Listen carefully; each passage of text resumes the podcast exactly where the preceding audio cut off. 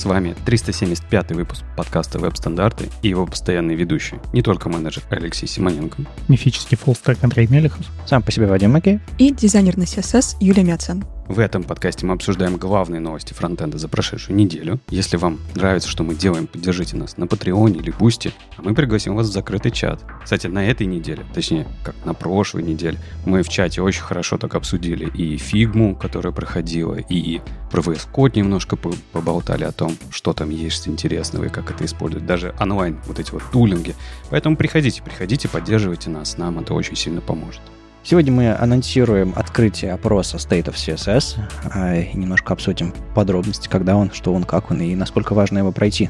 Пройти его важно. Спойлер. Поговорим очень много и очень подробно про итоги конференции Config, про анонсы, которые Figma сделала, и уже, в принципе, доступны они в Figma, можно посмотреть, а мы э, расскажем вам, чем они хороши, полезны, и, может быть, чего-то вы не успели заметить. Nest.js 10, новости про, про релиз Андрей нам расскажет, э, немножко поговорим про э, особенности интерфейса Vision Pro Apple и как там Safari работает, есть нюансики, Hover не работает, в общем, новое веселое нас ждет. MDN придумал Playground, специальные формочки, специальные код-пены, что ли, э, для того, чтобы удобнее читать код и делать даже ремиксы на его основе. TypeScript э, принесет нам using, и JavaScript тоже ну, когда-нибудь принесет, который позволит декларативно э, закрывать соединение с базой или что-нибудь подобное делать. Ну и в конце поскрипим э, и посыпем песком на тему RSS-фидов, э, XSL, XSLT и как можно, оказывается, стилизовать ваши RSS-фиды, чтобы пользователям было понятнее.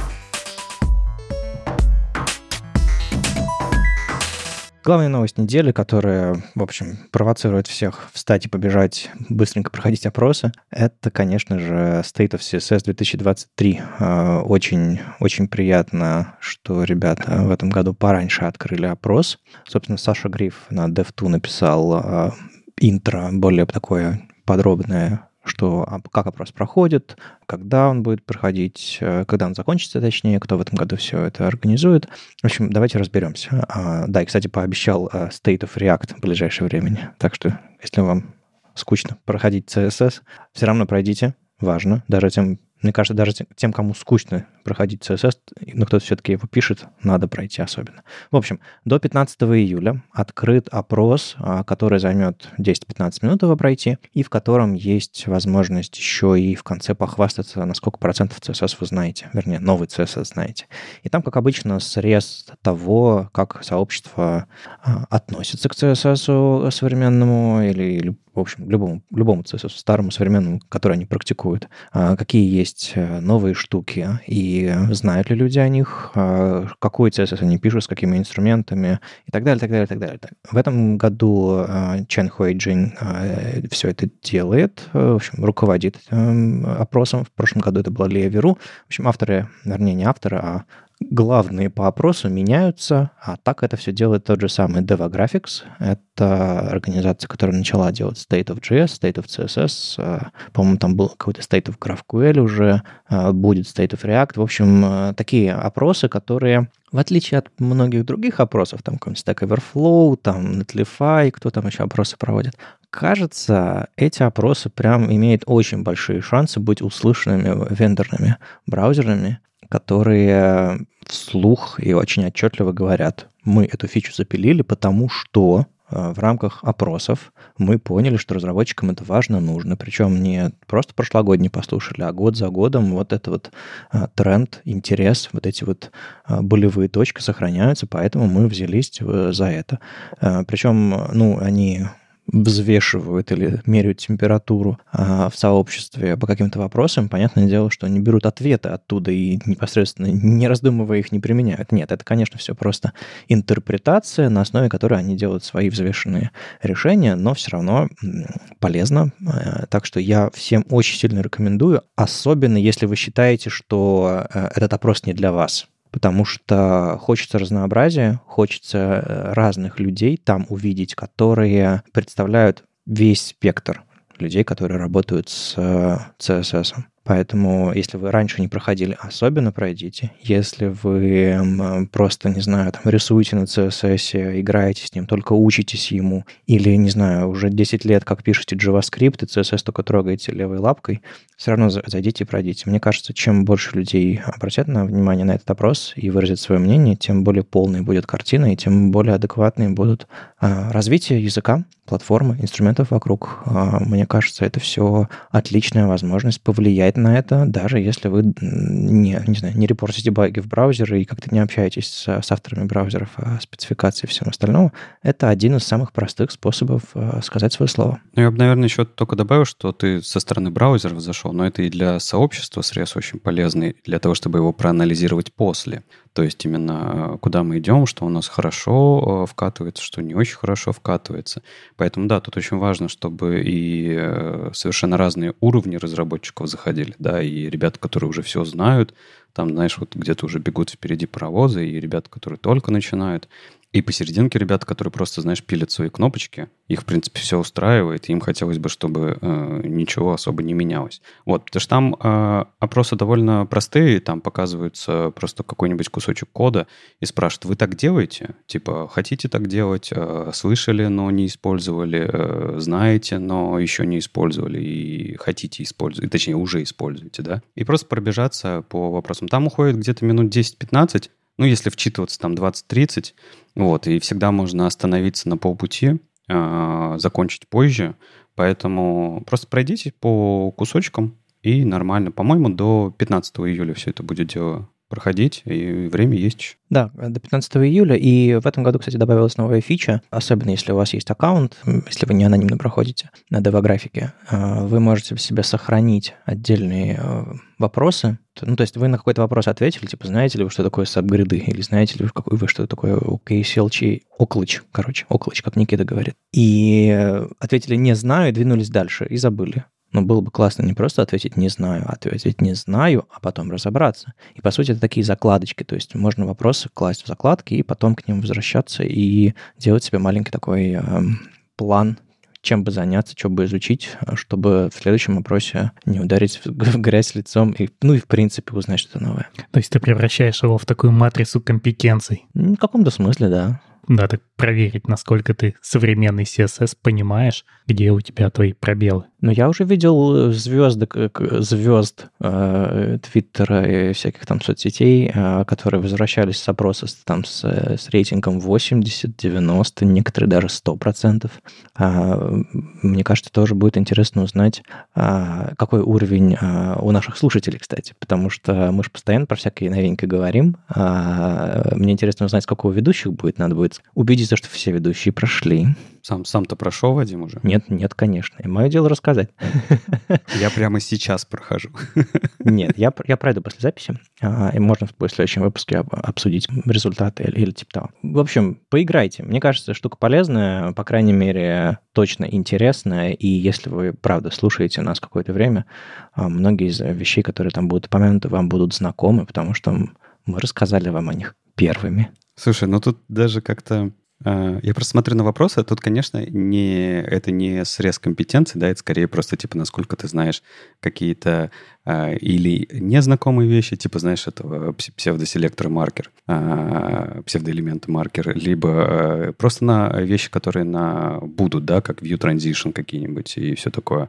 Вот, а, то есть это такое не то чтобы, знаешь, вот ты прошелся, у тебя там 80%, и это на 80% ты знаешь CSS. Нет, вообще не про это, эти 80%.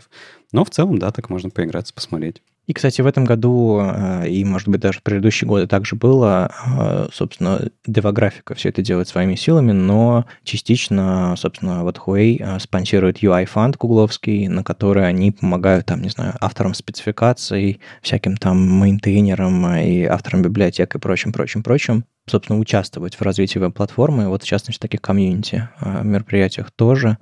Ссылку дадим. В 2021 году Николь Сальван, собственно, этот фонд анонсировала. Почитайте, если у вас есть про проект или мысли, как можно принести какую-то пользу веб-платформе, можно, в принципе, податься на этот UI-фонд. Если, короче, дойти до фреймворков, а я дошел, потому что там не, за, не заканчивается все всякими CSS э, примерчиками, а в фреймворках там дикое количество. И я хочу тебе сказать, я, я реально не все знаю. То есть тут какие-то вещи, которые ты такой, типа, Бульма, например. Бульба знаю, Бульму нет. Может быть, это белорусское что-то, я не знаю, но нету. Возможно. Но у нас главный белорус в лесах опять, поэтому надо будет спросить у него. Ладно, главные это новости последней недели какие были? Не State of CSS. State of CSS будет новостью в середине июля. А, конфиг, Figma, Adobe, они уже... Дизайны уже можно будет делать э, в промпт чатике или еще нет? Юль? Подождите, ну главное это надо, знаешь, сначала эмоцию нужно ответить. А, это оправдало ожидания или нет? Um, те ожидания, которые у нас были, нет, но оправдало другие ожидания, которые у нас не было. Я бы так сказала. Потому что было классно, но не то, что мы ожидали.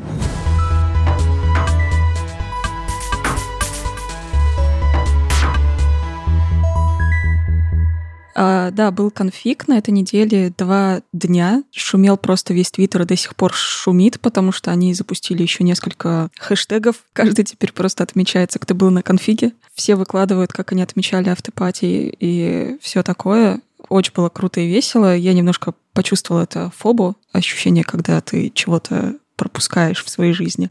Но в целом нам здесь тоже было прикольно. Что было на конфиге? Там объявили несколько классных вещей, я начну, наверное, с самых мелких, потом пойдем к самым большим. Довольно много произошло изменений UI-ных фигме. Те, которые все сто процентов заметят, когда начнут копаться, но они не очень очевидные. А, например, немножко поменялась работа с заливками, там, где есть выбор градиенты или просто plain цвет или картинка. А, немножко поменялись а, другие UI штуки, которые у нас есть, там, где мы размеры указываем и все такое. Почему оно поменялось? Потому что теперь у нас есть переменные в фигме. Раньше у нас тоже были переменные, как мы их называли переменные, но на самом деле, если кто-нибудь читал э, заголовки фигми и подписи, которые в интерфейсе используются, это были не переменные, это были стили. И э, их и надо было воспринимать как стили, а не как переменные, как мы это делали. Э, собственно, стили отличаются тем, чем что это набор каких-то штук, каких-то атрибутов для объектов, которые мы могли использовать. Они вообще никак не прикладывались переменные, их, э, кроме как цвета, ничего нельзя было нормально вытащить, где-то использовать в другом месте. А теперь у нас есть переменные, э, так как они, наверное, и должны восприниматься. То есть это маленькие какие-то сущности, которые мы можем использовать. Там цвета, размеры, э, просто единицы размерности какие-то, в смысле числовые значения, а также и бинарные значения появились, строки даже текстовые, как переменные. И все это можно выгружать в JSON. Ну, оно типа по дефолту сразу в JSON, просто с UI внутри фигмы. И э, можно создавать свои такие коллекции с переменными и называть их всяко разно, и задавать им что-то типа тем, и тем можно задавать не только две, как темное и светлое, а много разных, которые у вас вам нужны для ваших проектов, и использовать дальше. А, довольно прикольная штука. А, теперь а, полечилась проблема с отступами, которая у нас раньше была. Теперь можно прям задать, что у тебя в автолейауте, например, там в карточке отступы размера L. И они такими и будут. И без разницы, какое там значение на самом деле есть.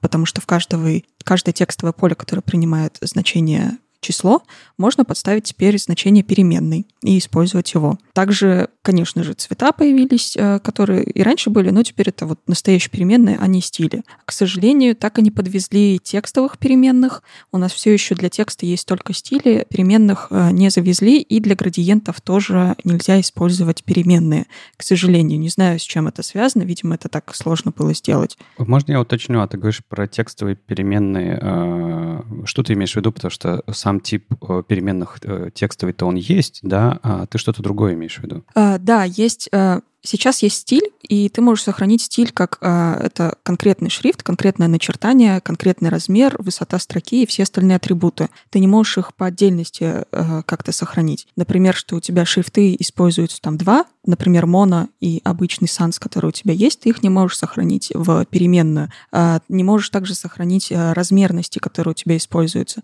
потому что часто бывает такое, что у тебя один и тот же размер текста, но бывает жирный, бывает италик, бывает еще какой-то, и для этого нужно создавать а, вот эту все комбинации стилей, которые есть. К сожалению, эта штука так и не починилась, потому что не привезли переменные вот в текстовые мелкие атрибуты. С этим пока что придется дальше жить. А, но привезли строки, Теперь можно менять прям текст и сохранять его, например, чтобы показывать в макетах локализацию. Ну или просто, когда у тебя у, допустим, кнопок есть разные состояния, что есть какой-то текст, и там по нажатию он появляется меняется на какой-то другой. Тоже в целом можно использовать. Да, Юлия, хотел спросить, а что же почувствовали дизайнеры, когда вот вы столько говорили о дизайн-токенах, а тут выходит и на сцене показывает дизайн-токены? Нет, зачеркнуты. Теперь у нас переменные. И нужно людям объяснять теперь, в чем отличие, что были дизайн-токены. Слушай, а можно я вместо Юли отвечу? Так они же просто выходят и в этот же момент начинают все говорить только о переменных. Разве нет? Такие, ну типа, все, говорим про перемены, ребят, переобуваемся, все, все нормально.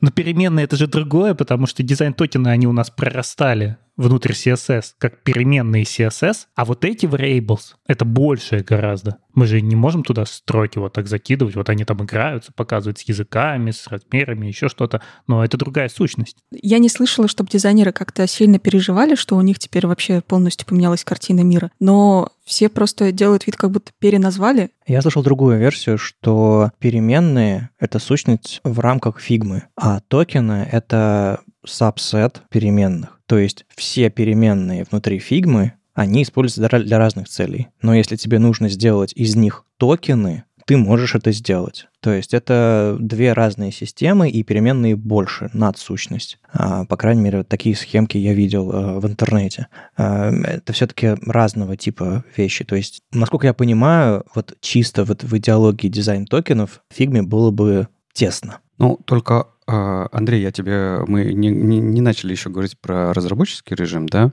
Но на самом деле в разработческом режиме все переменные, про которые мы говорим как переменные новые, не как дизайн-токены, они все-таки экспортятся как э, кастомные свойства, то есть ты задаешь цвета, они у тебя в CSS-коде, который ты получаешь, они э, выглядят как э, кастомное свойство с этим цветом, и оно используется в назначении в твоем CSS-коде. То есть в целом оно так и работает. Ну, я просто переживаю. Людям дизайнеры рассказывали дизайн токены, дизайн токены, а теперь оп, и тебя на сцене так зачеркивают и говорят, нет никаких больше дизайн-токенов. Кто-то же с этим придет к своим дизайнерам и скажет, ну как так? Вы нас так просили, просили, а теперь сами переименовали. Ну, с этим надо, мне кажется, немножко пожить просто какое-то время, потому что на э, конфиге объявили, но, кажется, еще никто особо не начал использовать это в продакшене в своих реальных проектах. Поэтому, когда начнут, тогда, скорее всего, э, появятся и доклады, и какая-то активность в соцсетях, где начнут людям объяснять.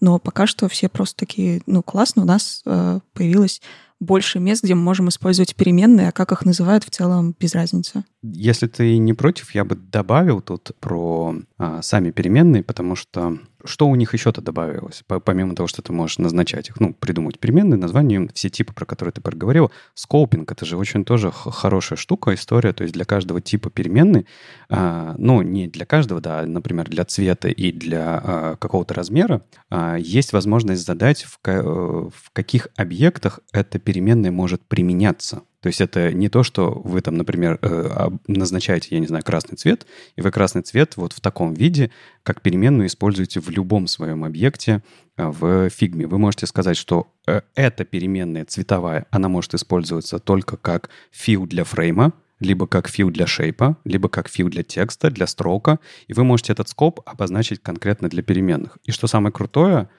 потому что в цветах это, наверное, в меньшей степени распространено, но в каких-то значениях э, вот, э, цифровых, да, вы можете использовать э, скопинг для того, чтобы, как, где определяете, что там, вот, например, эти числа, они идут только для того, чтобы управлять шириной и высотой, эти числа идут для управления гапом, эти числа идут для управления там э, как размером текста или для этого border, border radius, да, по сути. И это тоже очень, очень такую хорошую гибкую систему тебе делает, и так как оно потом прорастает к тебе в твой код, это вообще идеально, мне кажется. Да, это как раз то, о чем я хотела рассказать дальше.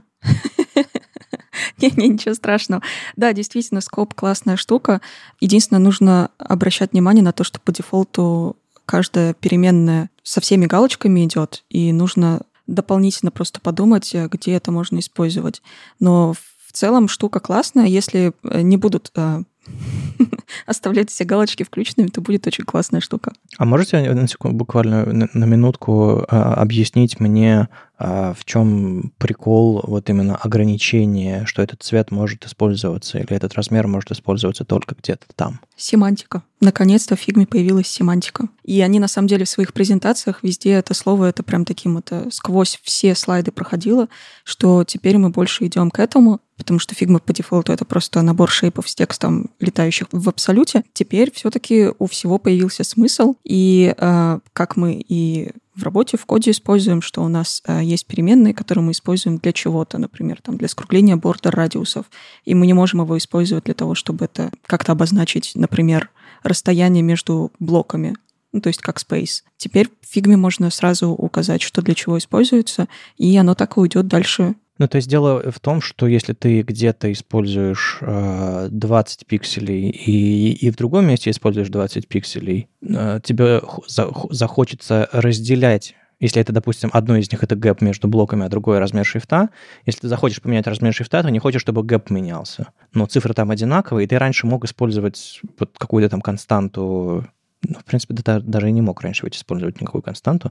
Но если захочешь сейчас использовать какую-то константу, ты бы хочется... Э, это как, не знаю, с локализацией интерфейсов тоже. Даже, даже если слова одни и те же в, в разных местах, а лучше все-таки их завести в отдельные переменные, по сути, да, э, и чтобы их можно было друг отдельно, друг, друг, друг от друга отдельно поменять, особенно в других языках они могут отличаться по контексту. Вот тут тоже контекст и значение добавляют семантики. На самом деле я просто добавлю, что в CSS и в JS ведь все то же самое. Вы когда определяете в JS константы, они же у вас могут иметь одинаковые значения, но вы им добавляете разную семантику, потому что вы же его прокидываете по всему своему проекту, но хотите это, чтобы вы, когда его поменяете, поменялась только конкретная э, семантическая штука, да, а другая не поменялась. Даже если их значения одинаковые, это не важно. И на самом деле то, что еще не сделано, это будет только в будущем, да, они еще э, дают тебе возможность управлять синтаксисом кода в переменной, которую ты заводишь. То есть ты можешь определять, как это в CSS должно уходить именно для конкретной переменной. Это пока что coming soon, но вот они обещают потом это показать.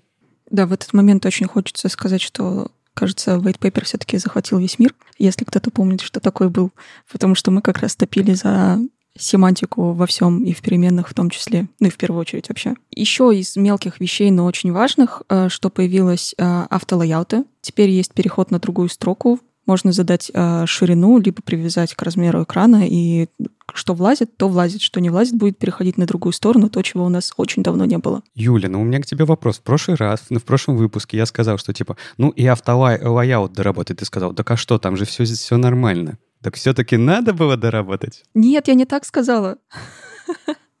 Не так. А, я сказала, что это слишком мелкая штука, чтобы на конфиге показывать как э, фичу.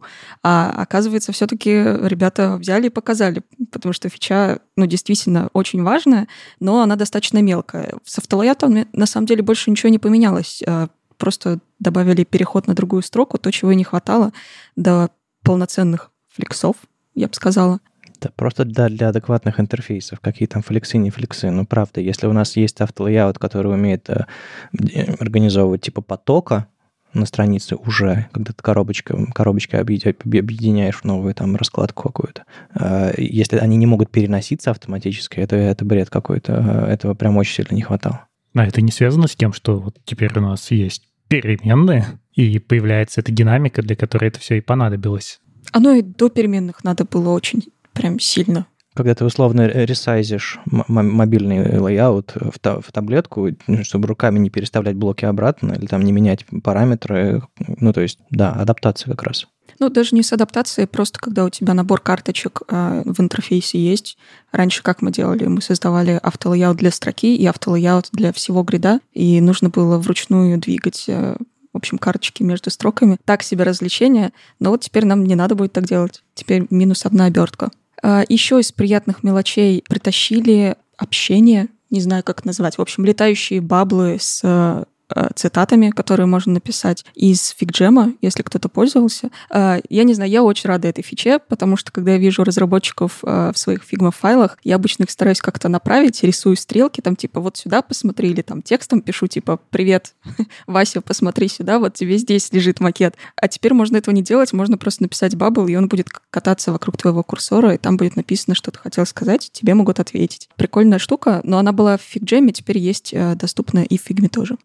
Дизайнер, с которым я работал, просто делали служебные артборды маленькие, на которых рисовали то, что они хотели сказать. Но они выглядели совсем по-другому, чем макет. Соответственно, типа, ты сразу понимал, что это обращение дизайнера к тебе или, по сути, обложка группы ар- артбордов. Ну, такое служебное что-то. А если для этого появляется специальная отдельная фича, то классно. Ты не, не перепутаешь, не, не попытаешься сверстать эту штуку. Еще одна штука, которая сейчас доступна только для платных аккаунтов, а, это прототипы. Теперь они стали более умными. Теперь там появились всякие условия, что должно происходить по какому жесту, по клику. А, можно менять э, также текст ну, по каким-то действиям, там, либо по драг-н-дропу, по свайпу, по тапу куда-нибудь. Все это теперь есть, и там же, собственно, есть и темы, все, что мы хотели, все теперь в прототипах есть, но потрогать их можно только в платных аккаунтах. Бесплатных сейчас, э, к сожалению, нельзя. Ну, скорее всего, и никогда нельзя будет. Самая большая штука, которая появилась, это, конечно же, Dev Mode. Про него, мне кажется, была как раз большая часть всех материалов на Config е. Самая большая штука, про нее больше всего разговоров, это фигма для разработчиков. Угу. Отдельный вид, который можно переключить в фигму, и там меняется весь интерфейс, все штуки, которые можно потрогать, они все меняются, все панельки. Она прям отдельная есть э, в шапке. Сейчас пока что она бесплатная. Есть подозрение, что она в какой-то момент станет платной. Подтверждения этого у меня нету, но кажется, как будто бы это достаточно большая фича, чтобы сделать ее платной. Ну, они, они пишут, что до конца 2023 года она в бете и бесплатная, а дальше... А дальше непонятно что, да. Ну, скорее всего, платная. А дальше она у них есть уже в прайсинге. Oh. Она там написано плюс dev мод, и она стоит в одном из тарифов. Ну, что, наконец-то появится причина заплатить за фигму, потому что я, допустим, все свои проекты держу в черновиках, э, и один работаю над ними. Ну, то есть, как бы я, я, я пытаюсь держаться в рамках бесплатного тарифа, и, в принципе, могу, могу вполне себе комфортно там жить, особенно когда не взаимодействуешь с кем-то особо. А для себя это что ты делаешь. А, а вот dev режим, конечно, выглядит интересно, интересно. Ну, конкретно в 20, вот прям написано, в 2024 году э, DF-режим будет включен в платную фигму и для организации, и для enterprise, и для отдельной покупки 25 долларов, э, и она ваша. Месяц? Ну, 25 долларов, по-моему, не, не 25, наверное, 11. У меня вообще фунты на экране, поэтому не спрашивай меня. Я, я переживаю, что... Но, с другой стороны, я уже научился жить в дизайнерском интерфейсе и всю информацию оттуда получать. Это, ж- это же против... Не-не-не. Это же, по сути, та же самая информация, только представленная симпатично, нет? Не совсем. Ладно, продайте мне, продайте мне фичу. Да, Юль, давай ты, а я тебя дополню потом, если что. Алеша потом деньги Хорошо. соберет. Ага. А, давайте по порядку. Первая штука, которая появилась, а, как я узнала недавно, не все дизайнеры знают, что в фигме есть секции, они, оказывается, есть, и я ими активно пользуюсь. Не знаю, почему остальные про это не знали. А секции — это штука над арт- артбордами, которую можно объединить, собственно, все артборды, например, какой-то workflow, который ты рисуешь, или там какую-то часть интерфейсов. И а, они вот объединялись в, отдельную сущность, с ними можно было так работать. Теперь у них появились э, статусы, можно их прям пометить, что готовы для разработки. И э, у разработчиков появится такая зеленая плашка над этими секциями, что для вас это готово, все остальное для вас не готово. Смотрите только на зеленые плашки. Что еще появилось? Когда нажимаешь на какой-нибудь артпорт, собственно, а, в этом дев-моде, а, там появляются всякие штуки. Раньше было что-то похожее, то есть вы, выбор платформы, то, на чем ты пишешь. Ты пишешь под мобилки, под какие именно мобилки, ты пишешь под веб, а, и что ты используешь, например, React, Tailwind или еще что-то. Или просто plain CSS. Раньше тоже такая штука была, но она была супер простенькая и без э, фреймворков. Там был выбор между CSS, чем-то для андроида и, собственно, Swift. Теперь там как-то побогаче стало. Да, я добавлю, это просто расширяем, расширяемое все плагинами. Ты, в принципе, можешь с помощью плагинов настроить, в какого типа проект тебе нужно экспортить всякие разные значения. И там очень богатый набор, то есть ты можешь, я не знаю, для JSX в определенной ситуации, э, не знаю, не знаю, что ты там используешь, именно туда это забрать, или для React Native, или еще чего-то. Более того, когда ты выбираешь это, ты выбираешь у себя настройку. Для CSS пока маловато, но кажется, что могли бы побольше. Ты выбираешь э, юнит размерный, с помощью которого ты хочешь забирать значения. Это либо пиксели, либо ремы. И когда ты выбираешь ремы, ты можешь еще установить базовый root параметр, для, от которого будут все ремы считаться. И так ты будешь забирать этот код к себе. Черт, они украли главный аргумент, э, те, кто пиксели любит, что я с фигмы беру все в пикселях. А тут теперь, тут уже теперь, да, Жалко маловато, да? Хочется расширить эту всю идею, но есть место для расширений. Да не, ну нормально, нормально. Мне кажется, они под основной workflow подстроились. Но у них пока все равно это все в бете, поэтому тут довольно сыровато, есть еще куда расти. Но действительно, там сейчас, когда ты заходишь в DevMod, тебя спрашивают, какие ты хочешь плагины, и там тебе предлагают штук 10, наверное, видимо, самых популярных, на, на их взгляд. А, что дальше? А, интеграция во всякие штуки. Например, в VS Code, в Slack, в Teams, еще куда-нибудь тоже появится.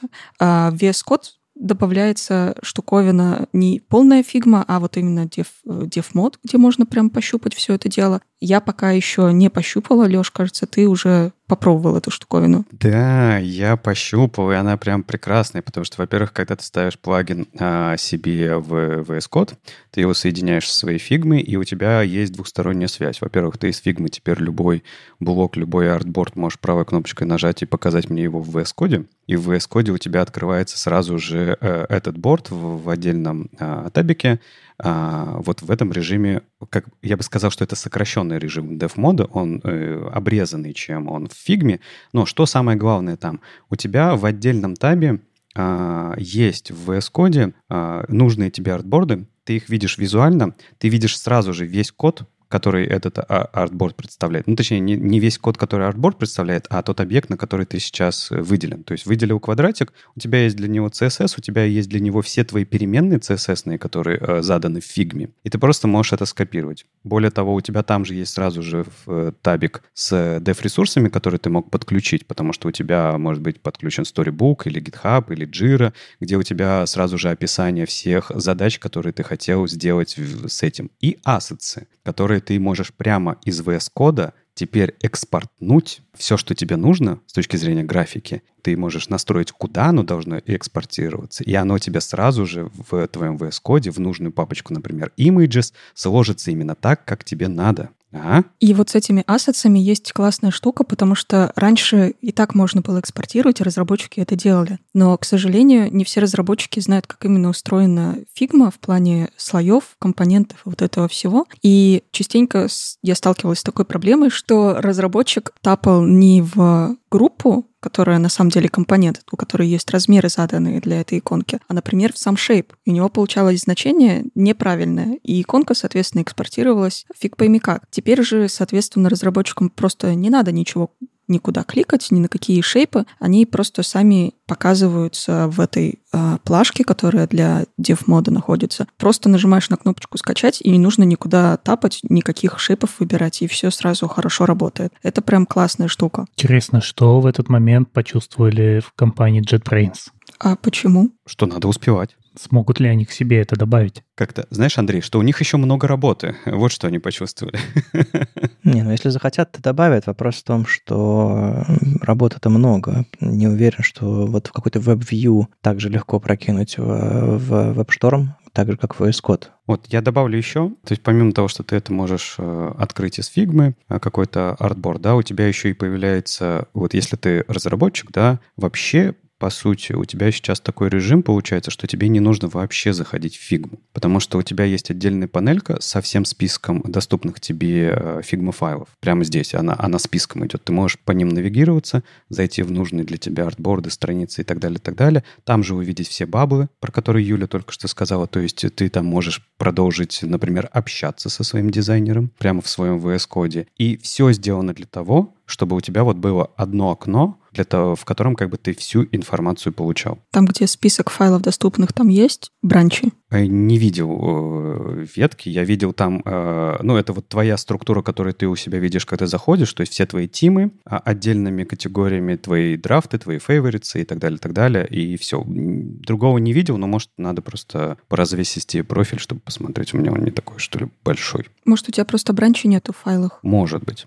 Ну и вообще, честно говоря, вот Леша говорит, ну, всего одно окно, и тебе нужно. Нет, теперь, теперь нужно три панели в твоем VS Code код, дизайн и, э, собственно, рядом еще сплит. В сплит нужно браузер поставить, чтобы результат смотреть. Это как и мне нужны мониторы. Э, ультравайды какие-то нужны. Ну, конечно. Ну, ты же два монитора. Разработчики же всегда себе там пару мониторов. Вот это туда-сюда, все. А, а из VS Code же мультиоконность, по-моему, нельзя сделать нормальную. Ну, зато ты можешь его... Раз, это, ну, ладно, не два монитора. Давай ультравайд монитор, да. Делаем гигантскую ширину и в панельке. Ну, я имею в виду, что вот э, надо VS Code добавить фичу, чтобы можно было вкладку вытащить в отдельное окно, чтобы она оставалась частью проекта, по-моему, потому что, по-моему, сейчас нельзя. Ну, надо проверить. Ну, вообще ты прав, по-моему, и пока нельзя. Ну, слушай, доработают, уже, уже хорошо. Потому что если туда фигму встроили, и это на самом деле полезно, а не какой-то gimmick, э, ну да, надо будет э, экран пошире и VS Code поумнее. Что еще появилось? Действительно, появился еще список переменных, которые используются в этом artboard е или в этой группе, которую ты выбрал. Там же можно посмотреть э, вот эту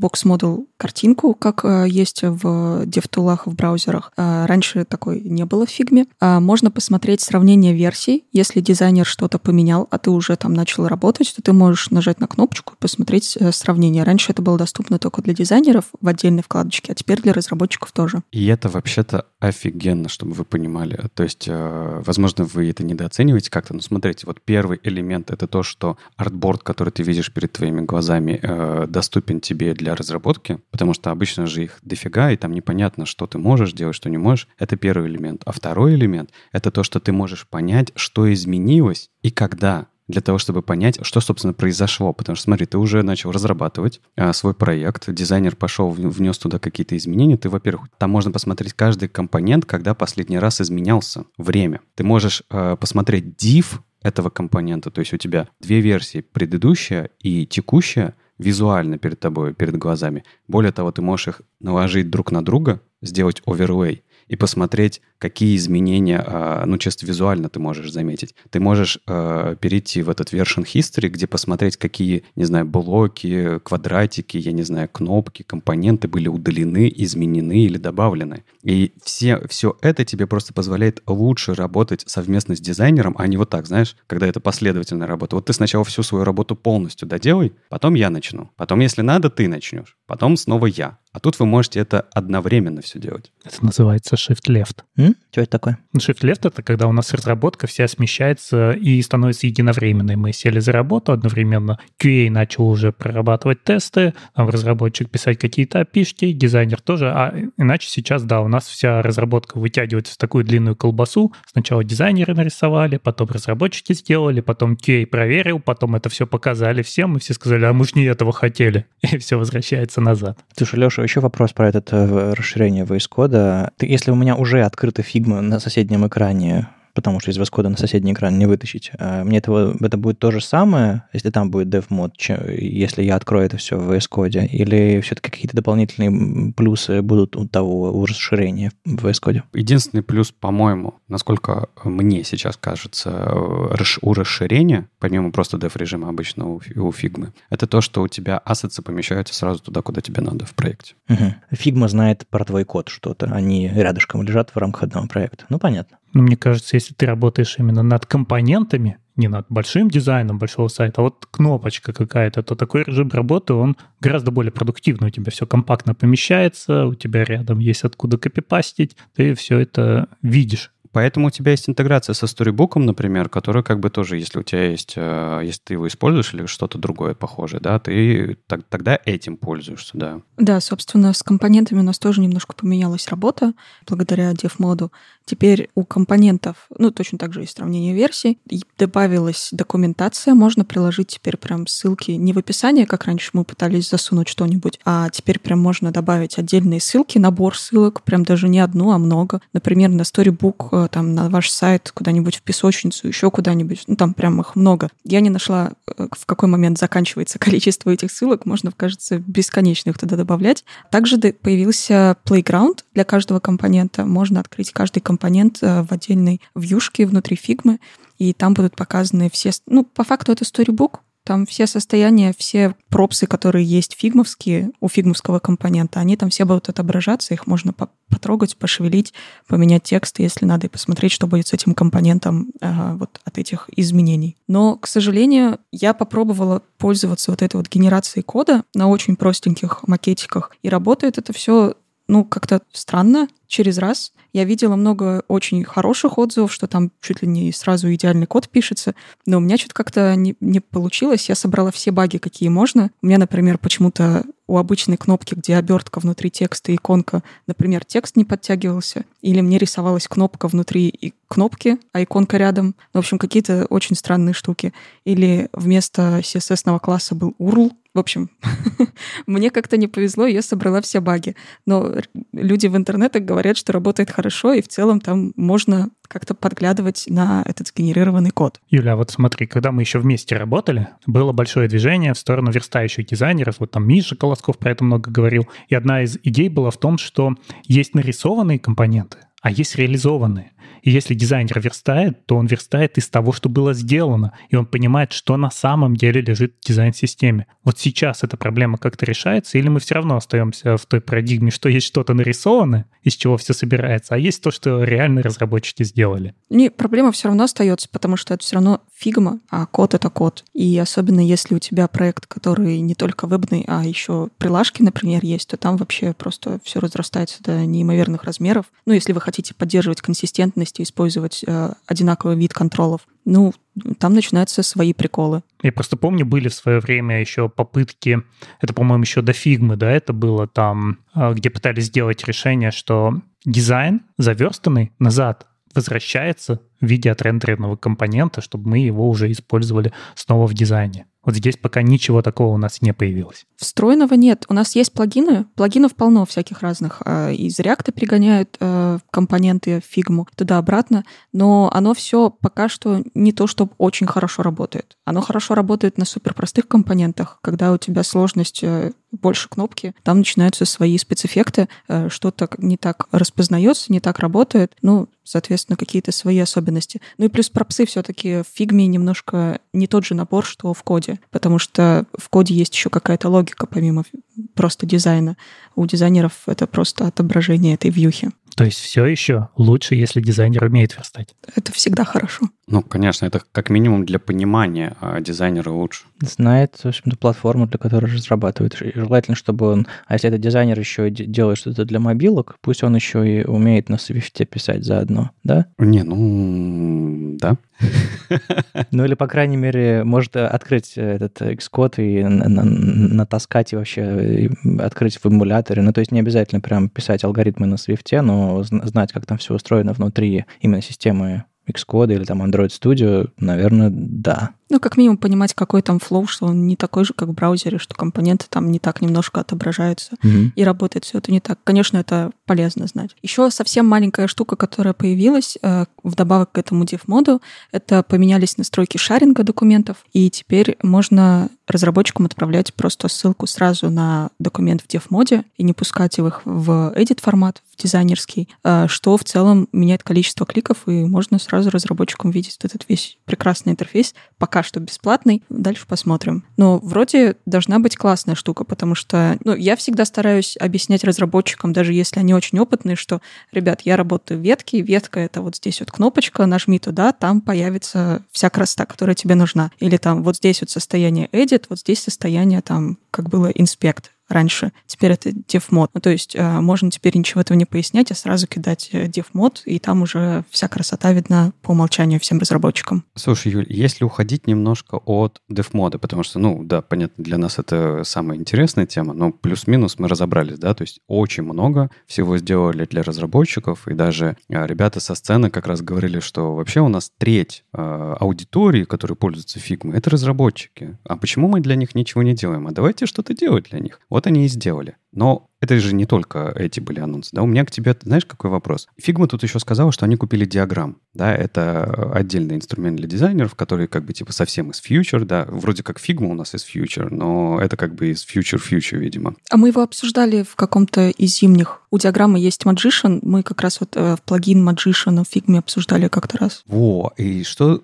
как ты думаешь, что значит для Figma то, что они купили диаграмм, как это дальше будет, или это как раз-таки тот самый AI, про который Figma вроде как сама не сказала ничего, но за счет покупки-то вроде как у них теперь и AI есть. Мне кажется, все так и есть. Но сейчас все компании судорожно ищут, куда можно приложить AI, а Figma просто взяла самый популярный плагин, который есть, и он уже зарабатывает какие-то деньги. Я сомневаюсь, что он уже на окупаемость вышел, но он какие-то деньги зарабатывает. И они просто купили самый популярный плагин, всю компанию, чего бы нет. Целом все правильно сделали. Но все еще у них нету Firefly от Adobe, поэтому надо же им как-то компенсировать все это. Да, кстати, тут про Adobe-то. Мы же в прошлом выпуске говорили о том, что, ну, там, думали, как вот это слияние все должно, в чем оно должно проявиться, там, спекулировали на разные темы. Нам, правильно, Никита подсказывает в, в, он, по сути, вопрос нам задает, да, но на самом деле он нам подсказывает, что сделка-то еще не закрыта между Figma и Adobe, поэтому никаких э, слияний, интеграций-то вроде как не должно быть. А более того, на этой неделе, прям, знаете, перед тем, как конфиг прошел, за день э, Еврокомиссия сказала, слушайте, а что-то какая-то странная сделка. Может быть, нам давайте разберемся с ней. Может быть, не, нельзя так делать. Может быть, тут какие-то нарушения антимонопольного законодательства. И, может быть, это плохо, плохо от этого всем будет. Поэтому тут еще и разбираться собираются по поводу этой сделки. Чем мы не увидим фигму, что ли, в этом Creative Suite, что ли? Как так? Я не расстроюсь. Но да, посмотрим. Но это же показатель того, насколько Figma большая и важная. То есть, если бы это был какой-нибудь скетч, наверное, сейчас, то даже не заметили бы. Кстати, а что со Sketch'ем? Он есть. Его никто не купил пока. Понятно. Ладно, я, знаете, э, что хотел все-таки еще немножко про Figma поговорить? Мы поговорили про переменные, про dev-режим, про прототипы, но мы что, не будем про светлую темную тему говорить? Ну да, она вроде как про переменные, но это же крутая, крутейшая штука, нет, Юль? Да, ну, мы, мне кажется, мы просто в прошлом э, выпуске уже обсудили. Заранее, еще не зная. Наши предсказания просто сбылись. Да, ну, у нас появились переменные. Переменные теперь умные, потому что там можно прям указать, для какой темы какие переменные используются. И, э, соответственно, у артбордов тоже можно указать, что за тема используется, и перенося компоненты из э, артборда в артборд, они сами понимают, в каком контексте они находятся, и меняют свой внешний вид. А штука классная. Как в прошлый раз мы обсуждали, сейчас есть проблема с тем, что нужно держать все компоненты два раза минимум, если у вас светлое темное. Если у вас другие темы есть, то вот сколько тем, столько вот а, вариаций одного и того же компонента нужно иметь. А, а теперь не надо. У вас есть один компонент, и ваши таблицы с с, с переменными, которые у вас есть, просто указываете, что у вас есть э, две темы и какие цвета меняются. И, и все, и оно само работает. Супер. Блин, и очень круто, что э, тебе и правда ничего не нужно дублировать. Я, я, если честно, а это что-то новое было или это у них раньше было, что ты мог на артборд как раз таки вот эти вот условия задать, что ты перетягиваешь туда и оно перекрашивается. Вот то, что вот это вот только сейчас появилось. Да, раньше вообще ничего не было. Но вот сейчас и для секции добавили, и для артбордов. И, собственно, они на самом деле вот этим вот изменением пояснили, в чем разница между секциями и артбордами, потому что раньше не все до конца понимали, в чем разница. И то, и то это квадратик с э, какими-то внутренностями, которые ты используешь. У них одни и те же стили, и те, и те можно экспортировать, а в чем разница, непонятно. А теперь вот из-за того, что они разделили, что у одного это статусы готовности, то есть это workflow твой как э, дизайнера, а артборды это про workflow именно как юзера. И они полностью разделили эти штуки, у них появились свои проперти. Звучит серьезно. Ну, у них было классное демо, когда они показывали вот наше приложение на айфоне, а теперь посмотрим его в темной теме, да еще и на немецком с длинными словами, а теперь рядом еще положим ну, его на iPad, например, в светлой теме, и тогда мы, наверное, не забудем о том, что у нас есть вот эти переменные, которые для разных случаев надо использовать. Но что самое крутое, мне кажется, в этом во всем, это вот ты вот так разложил себе все, да, разные темы в разных условиях э, и так далее, так далее. Смотришь на это целиком, а потом знаете, что делаете? Открываешь переменные и начинаешь немножко изменять либо цвета, либо размер и смотреть, как твой дизайн реагирует во всем этом многообразии условий. Это же просто офигенно. То есть тебе ничего не нужно для этого делать. Ты просто вот, не знаю, 10 пикселей такой типа, не, мне кажется, с 12 пикселями отступов будет лучше. И ты такой двигаешь их и смотришь одновременно на все состояния своего интерфейса. А в, а в каком-то месте полез размер шрифта из-за этого. Ой, и ты сразу увидел. И все равно все нужно руками переделывать. Нет, так у тебя теперь же есть этот автолояут доработанный. Он должен нормально сработать, нет разве? По идее, да. Ну, хорошо, э, да, с конфигом разобрались, написали, но конфиги мы пишем не только в таких системах, еще и для фреймворков они нам нужны. Например, для Nest, да? Что изменилось в конфиге Nest, э, Андрей, в десятом?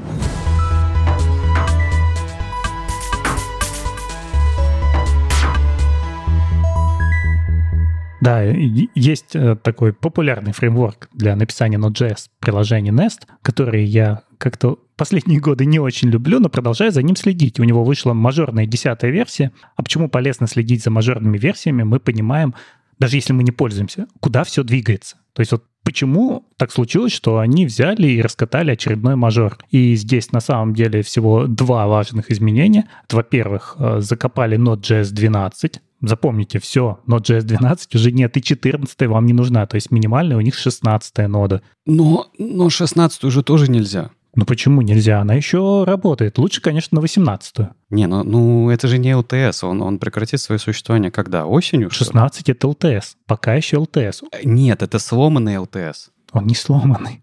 Он работает до осени.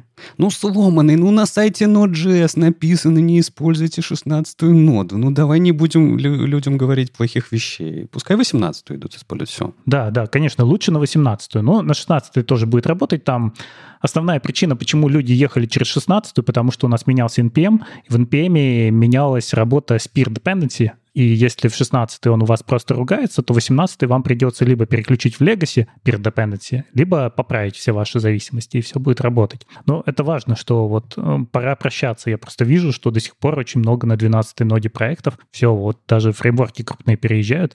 Можете так апеллировать что мы скоро не сможем дальше ехать. А еще интересно это то, что они переехали на SVC, который Speedy Web Compiler, написанный на Rust, там в 20 раз быстрее Babel, и вот еще один проект на него переехал. Тоже, если вы сомневались о том, что можно вам, не можно, то можете посмотреть, что крупный фреймворк тоже на него переехал. Естественно, вы теперь TypeScript можете перегонять через него быстро, но типы здесь проверяться не будут. У него есть отдельный режим у Nest, когда еще рядом запускается TSC и просто проверяет типы. Но в режиме компиляции он просто все типы отстреливает и перегоняет ваш TypeScript в обычный JavaScript. Но быстрее. Для Nest это очень важно, потому что он при каждом запуске огромное количество TypeScript перерабатывает и запускается. Вот теперь обещают в 20 раз быстрее будет запускаться. А что там, а что там под капотом у этого Nest? Понятное дело, TypeScript, нода. А на чем интерфейс, э, на чем он рендерит интерфейс? То, что ты к нему прикрутишь, это просто backend фреймворк. Да, конечно, он достаточно гибкий, это все можно сделать. Изначально он вообще не заточен на рендер, это скорее штука такая, чтобы делать себе API. И вообще самая изначальная его идея это о том, что у тебя есть Angular на клиенте, и ты хочешь в таком же стиле писать на бэкэнде. Ставишь Nest и получаешь максимально похожую на Angular систему. И пишешь там свои API для своих SPA-приложений. Когда мы добавляем туда рендер, все становится, конечно, намного сложнее. Ну ладно, это новости настоящего, а у нас есть и немножко новостей из будущего. Это ты что, хочешь, чтобы мы одели сейчас прям очки и попробовали взглянуть в будущее? Ну, очки можно не надевать, но взглянуть-то уже можно.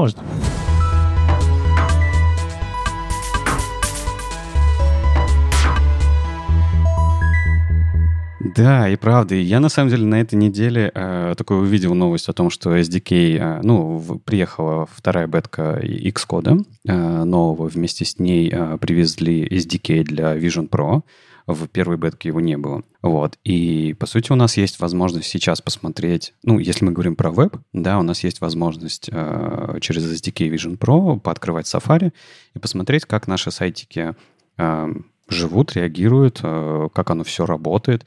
Я вот зашел, понажимал на тренажерчики, там и правда клавиатура смешная э, вылезает, такая немножко аляпистая пока что, но я думаю, это все дело допилит.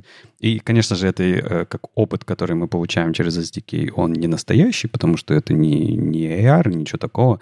Вы просто смотрите на картинку. Вот. Но можно походить по комнате, можно посмотреть на, на свой интерфейс под разными углами. А, я попроходил наши тренажеры, как бы они работают, все прекрасно. А, и вот люди, так как ну, не люди, а разработчики, да, наверное. Хотя они же люди. Черт, я себя закапываю.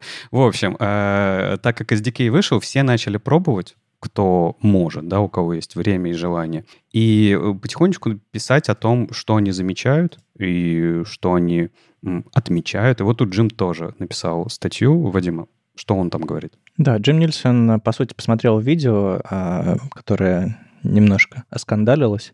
В общем, ребята э, из э, WebKit, из Safari э, под конференцию WWDC, которую мы давно уже обсуждали, выпустили серию видео про веб и все, что нового классного появилось в WebKit, в Safari, новые фичи, вот в этом, в частности, в этом Vision Pro новых очках э, виртуальной реальности. И у них есть отдельное видео Meet Safari for Spatial Computing, э, в котором они именно рассказывают про нюансы взаимодействия с интерфейсом, который открывается в виртуальном браузере перед вами вот в виртуальном окне. И, по сути, это тот же самый браузер Safari. И главная вещь, которую они сделали, почему это не просто это надо браузер, как бы, и поехали дальше новости прошлогодние. Нет. Был момент, когда браузеры были десктопные. И единственное взаимодействие с браузерами было через берешь мышку и тыкаешь э, в ссылку или на кнопку, или типа того. В какой-то момент э, Apple запустила экраны с тач-интерфейсами. То есть ты мог нажать на экран, и там появлялся браузер, который и так далее, и так далее. А, мобильный браузер уже существовал к тому моменту, но не было идеи тач-интерфейсов, чтобы ты вот прям своим толстым пальцем попал по маленькой ссылочке. И они придумали, собственно, вот эти вот э, тачевые интерфейсы, и отдельную спеку написали, вернее, вернее, реализовали, а потом на основе нее уже спеку сделали. К сожалению, они пошли не тем путем. По сути, они переизобрели новые как бы э, вернее, научились прикручивать э, реальные э, указатели, ваши вот пальцы, например, к, э, к интерфейсам. Тач-спека, на самом деле, потихонечку уже уходит в прошлое. Ее место заняла спека Point Events. И вот, когда пришло время изобретать новый интерфейс, который э, надевается на глаза и реагирует не на движение ваших пальцев, а на движение ваших глаз, они используют Point Events и, собственно, вот переизобрели э, новую, новую, новую реальность, новые способы взаимодействия. А главный вообще нюанс всего этого интерфейса состоит в том, что вы э, вместо курсора используете ваши глаза. Вы просто смотрите на что-то. И на самом деле, если вы, не знаю, замечали ли вы это или не замечали, если не замечали, попробуйте, вы если два человека стоят на каком-то расстоянии друг от друга, когда они друг друга видят и понимают, вы можете очень точно сказать, куда этот человек смотрит. То есть он смотрит на ваши ноги, на ваше лицо, на левую, правую часть. То есть мы очень четко умеем считывать направление взгляда. И вот это вот мы шутили там, по-моему, с Юлей на конференции э, недавно в Амстердаме, что люди смотрят на твой бейдж, и ты сразу понимаешь, что они смотрят на тебя в лицо, а пытаются вспомнить твое имя. То есть они смотрят в район твоего живота куда-то. Это тоже очень за- за- заметная штука. Так вот, э, Apple тоже умеет считывать направление вашего взгляда и в зависимости от этого подсвечивать какие-то элементы. То есть, по сути, у вас появляется встроенный в операционную систему ховер, очень похоже на то, э, который происходит в интерфейсе iPad прямо сейчас, если к нему подключить мышку. Вы наводите, появляется такой кружочек вместо, вместо курсора, ну или там, э, эм, или, или по-моему, с карандашком похожая штука, да. И вы наводите, и к вашему интерфейсу как-то прилипают какие-то, как-то подсвечиваются элементы, то есть они пытаются подсказать вам, где ваш курсор находится. Или, как в случае с этими очками Vision Pro, где находится ваш взгляд. И если свести палец указательный и большой, это получается клик. Если там их свести и протянуть, это получается там клик и драг и так далее, и так далее. То есть они многие вещи э, из Point Event спецификации замапили на движение ваших глаз и на движение ваших рук и смыкание пальцев для того, чтобы обозначить клик. И получается, что Apple э, дает новую систему взаимодействия с интерфейсами, но не переносит всю ее целиком из существующих интерфейсов на десктопе, например, а имеет похожие ограничения, которые у нас были на тач-платформах. Если вы помните, на всех тач-интерфейсах нет ховера. Это почему? потому что вы, ну как, есть, если вы на что-то нажмете и поерзаете там пальцем, то какой-то ховер может проявиться случайно. И э, я, насколько я помню, карандашом тоже ховер, э, Pencil, Apple Pencil тоже ховер не не стриггерить так надежно. Можно его там попробовать тоже поерзать, и он стриггерится, но это, в общем, это не, не всерьез. Поэтому мы в какой-то момент научились, я надеюсь, большинство из нас, а, но все-таки научились, что в интерфейсах может не быть ховера, поэтому критическая функциональность от этого не зависит. В Vision Pro тоже нет ховера. А, они в этом видео не говорят, почему его там нет, но, по-моему, главная идея там э, приватность, потому что если вы сможете детектить, куда смотрит пользователь, вы сможете собирать о нем какие-то данные и так далее, и так далее. То есть это а, та, та, похожая петрушка, как у нас была с, с визит-ссылками. А, мы по визит-ссылкам могли определять, куда пользователь ходил на этом сайте, поэтому э, в какой-то момент браузер начали ограничивать доступ к визиту. Ну вот про приватность они точно говорят в своих роликах, но я тут подумал еще и о том, что это же поведение будет очень э, раздражающее, да, потому что, прикинь, ты, ты же не можешь спрятать глаза, да, ты же не можешь прекратить это делать. И если у тебя весь интерфейс будет просто дергаться из-за того, что ты постоянно смотришь, а ты же не можешь не смотреть. То есть э, избавиться от этого состояния невозможно.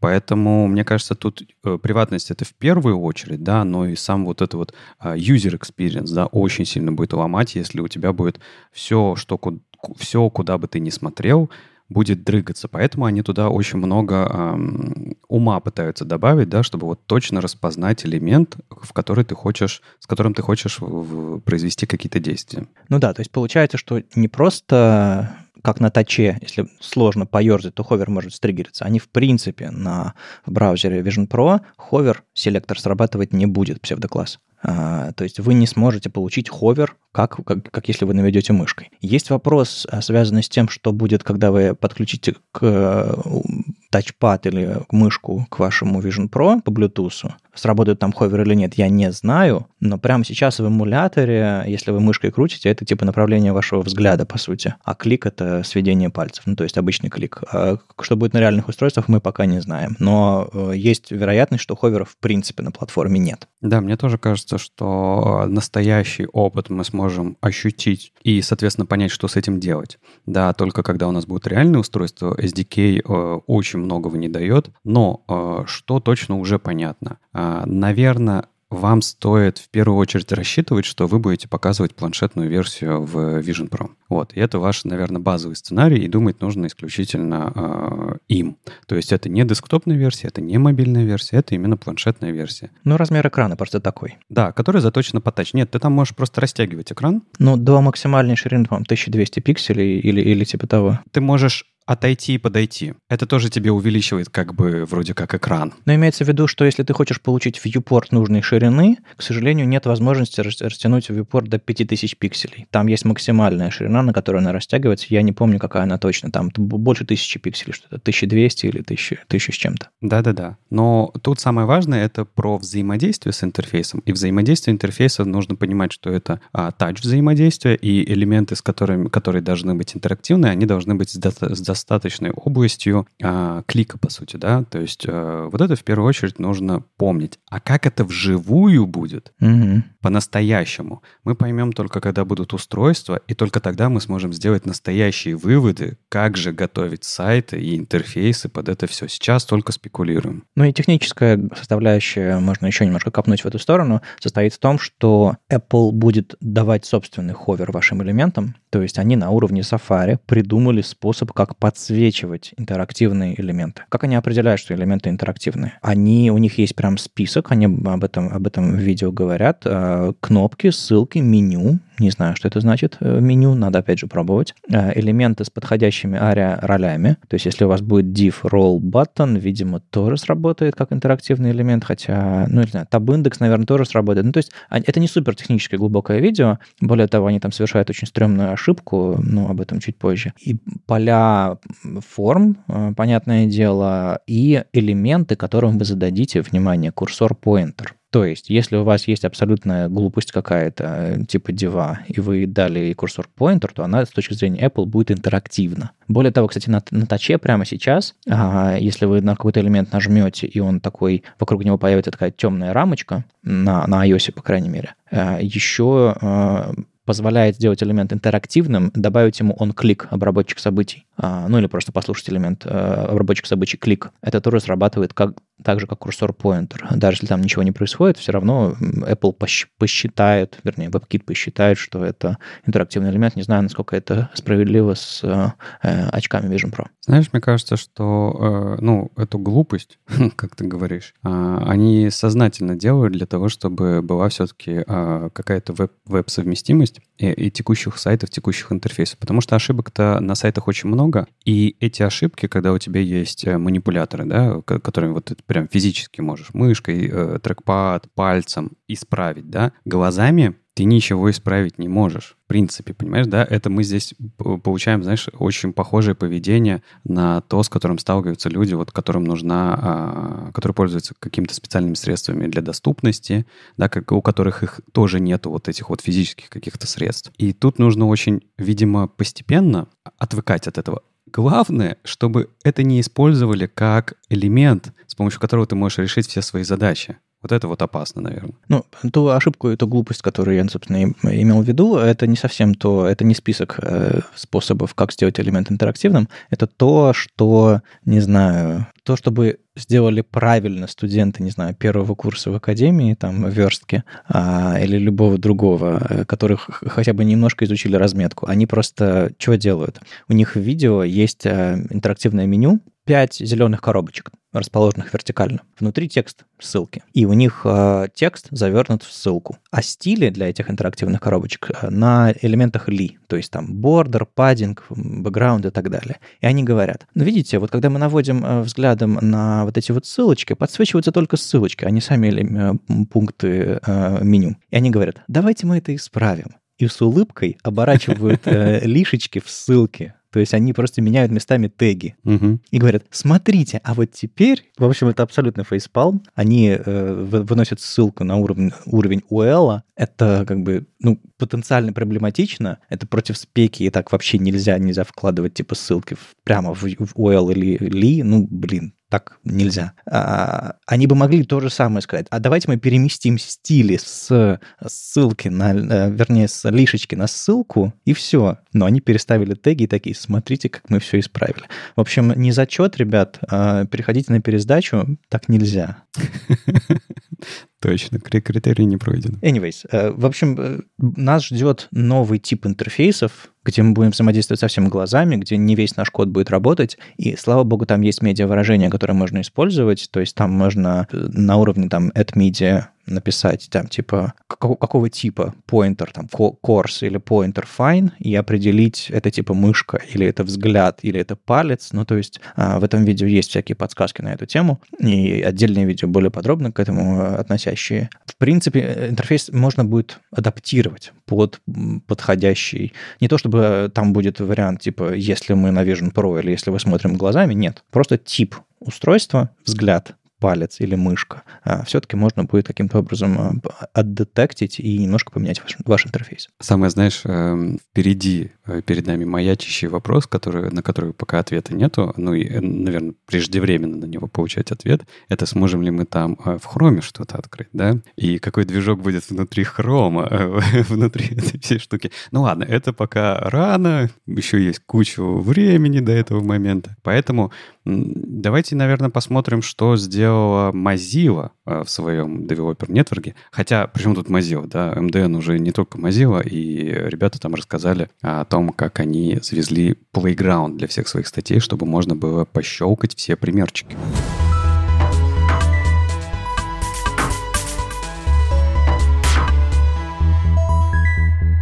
Да, на самом деле MDN хоть и является скорее как NPM просто аббревиатуркой уже, а не конкретно там нода или еще чем-то таким. А все равно Mozilla вокруг него какой-то свой бизнес, что ли, некоммерческой организации а, ведет, и у них какой-то момент назад появился подписка MDN+, которая позволяет вам там, типа, не видеть рекламу, получить какие-то фичи дополнительные. И, видимо, в рамках этого всего, ну или, в принципе, в рамках улучшения интерфейса всего MDN, они предложили новую фичу, точнее, ну, исправили, улучшили интерфейс. У них теперь есть Playground. Это, по сути, такие но если вам так понятнее, код-пенчики, которые они планируют встроить во все свои э, статьи на MDN.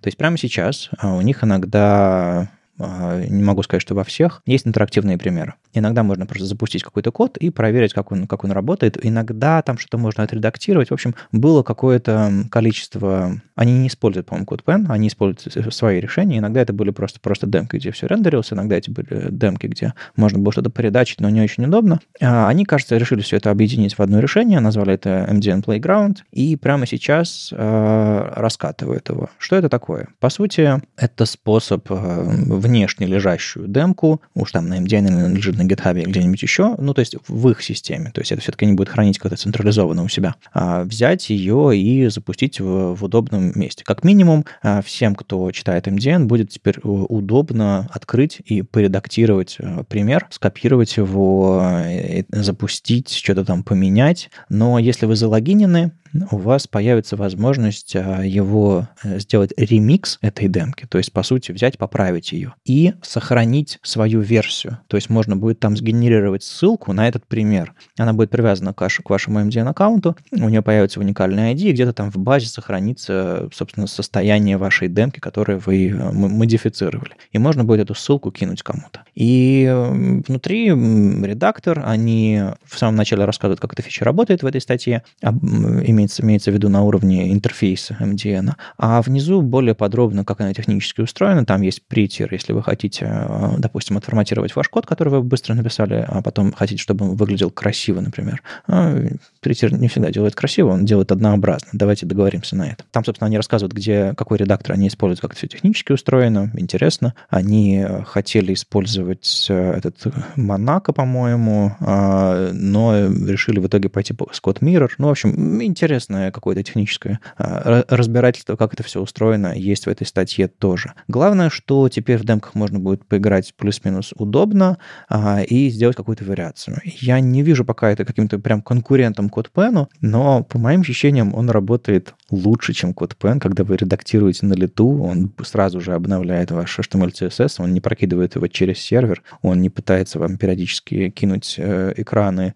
«Вы робот, объяснитесь» или еще что-то такое. Ну, в общем, более легкая, более понятная система. Мне, честно говоря, она нравится. Я буду рад, если они сделают на основе этого какой-то код пен, который эм, более адекватный и легкий, потому что такого решения не хватает. А пока это просто э, демки для документации, и, которые можно просто пользоваться, а если вы залогинены, можно еще сделать ремикс. Для этого есть, собственно, кнопка Play, э, чтобы все это открылось в отдельном экране.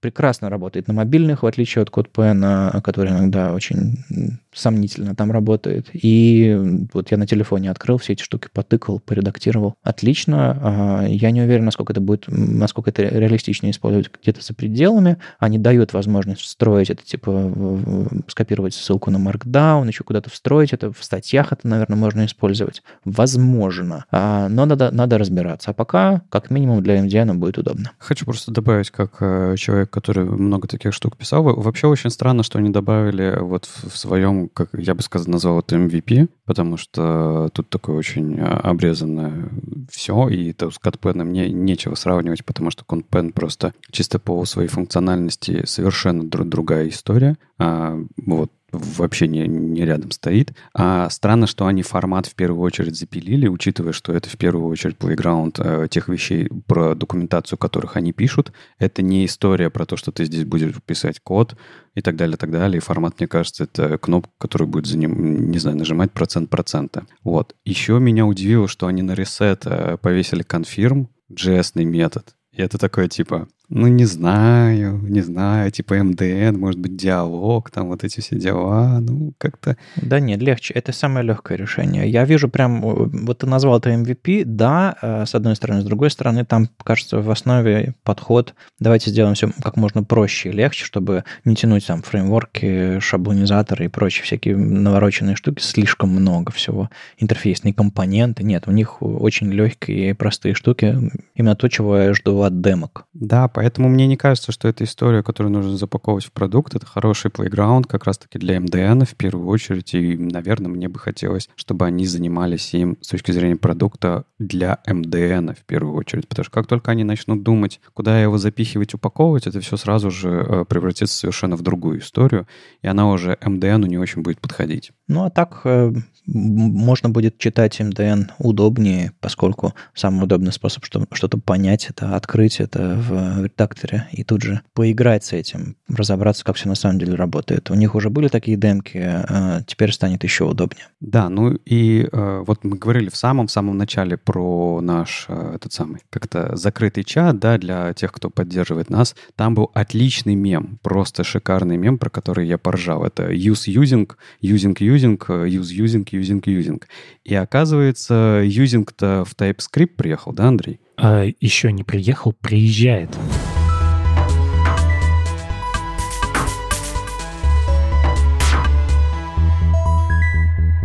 У нас вот недавно вышел TypeScript 5.1, по-моему, 30 мая. И теперь готовится TypeScript 5.2, который выйдет 22 э, августа, если все у них по планам пойдет. Как обычно, в нем довольно много всего, и можно привыкать постепенно к вещам, которые туда приедут. И, и как раз про юзинг. Мэтт Подкок написал статью, что это за такое новое слово юзинг, которое там появляется.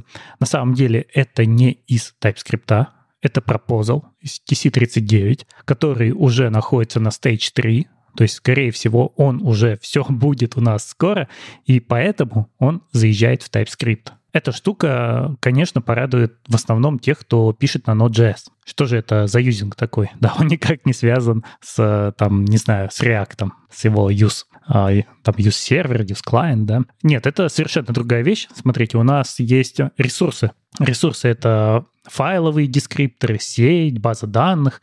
Вот когда мы с ними работаем на ноде, как мы сейчас это работаем? Мы обращаемся, например, создаем connection к базе данных, оборачиваем это все в какой-нибудь try, а в финале, когда нам это уже не нужно, мы этот connection должны уничтожить. Иначе мы просто переполним количество коннекшенов. И это все превращается в такие вот длинные цепочки кода. Где-то мы сначала открыли файл, или подцепились к базе данных, или начали слушать сеть, а где-то дальше должны не забыть завершить эту работу. И вот приезжает новый пропозал, который позволяет это сделать намного красивее. Мы сразу описываем через using некий объект, который отдает нам подключение к нужному ресурсу, и внутри этого объекта есть сам ресурс, например, connection, и специальный символ. Например, символ, у них два есть, символ dispose и символ async dispose.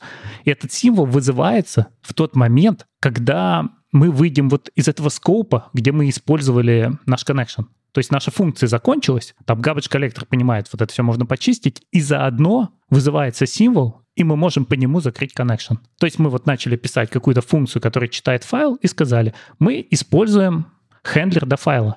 Как только функция завершила работу, автоматически все это закроется. То есть такой декларативный способ указать, что мне это больше не нужно. Да, да, мы прямо декларативно сразу описываем, как нам это все закрыть, как нам почистить этот хендлер, и это просто в разы уменьшает количество кода, и он становится понятнее. Мы видим все наши ресурсы, которые мы использовали, описаны через юзинг, и все, не забываем описывать для них, что сделать, когда он нам больше не нужен. Ну как, э, если ты знаешь, как эта штука работает, если ты видишь ее первый раз, для тебя будет не очевидно, что случится закрытие, отстрел и вообще вот это. Да-да, как только вышли из замыкания, вызовется вот этот символ функции, который висит на этом символе. То есть у нас есть либо dispose, который синхронный, либо async dispose, который асинхронный. И, и, и все вот так мы сможем писать уже в августе. А насколько это очевидно? Вот, собственно, вопрос. Я, я вот смотрю на примеры кода и, и пытаюсь понять, читая код, будет понятно, что это произойдет? Или, или все-таки нужно потом в, в доке залезть и, и понять, что это такое вообще, когда ты первый раз это увидишь? Когда ты первый раз увидишь, конечно, тебе придется понять, что здесь за новое слово using.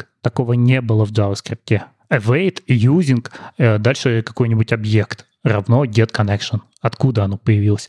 Но это намного более ясное поведение, чем ты видишь что здесь connection открылся, и начинаешь искать по всему коду, а где же, где же мы его закроем? А не забыли ли мы это? Я, я двумя руками за такую декларативность. Вопрос в том, что, чтобы сюрпризов не было. Ну, я тут хочу тоже добавить. То есть вот если смотреть про соединение с базой данных, э, вроде как это иде- идеальная история, да, для использования этого э, кейворда. Потому что, типа, закрывать соединение э, очень надо, иначе будет плохо.